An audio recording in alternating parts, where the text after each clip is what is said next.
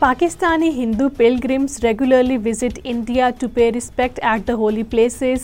Indian government facilitates these Hindu pilgrims to forego Pakistani nationality and settle in India through a discourse that Hindus are not safe in Pakistan. The Hindu migrants from Pakistan were attracted to India by a citizenship law introduced in twenty nineteen under Prime Minister Narendra Modi's government, which eventually proved to be a political ploy to gain the Hindu votes. It also reflects a wider trend of Pakistani migration for better economic opportunities. The Hindu community sought stability in India due to perceived religious congruity.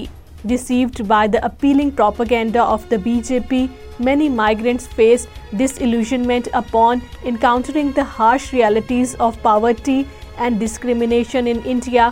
It is a fact that India banned caste-based discrimination in nineteen fifty-five, but centuries-old biases against the lower-class groups, including Dalits, still persist, making it harder from them to access education, job and homes, arriving with a tag of being Pakistani.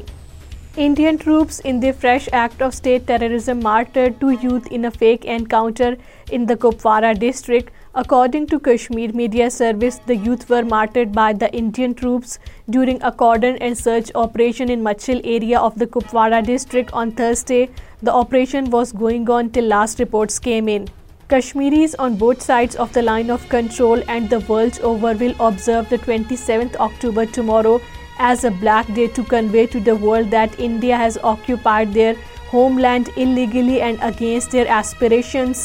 According to Kashmir Media Service, the day will be marked by a complete shutdown in occupied Kashmir. Protest marches, rallies and seminars will be held in Azad Kashmir and Pakistan and all over the world to condemn the invasion of the territory by the Indian Army on twenty-seventh of October nineteen forty-seven.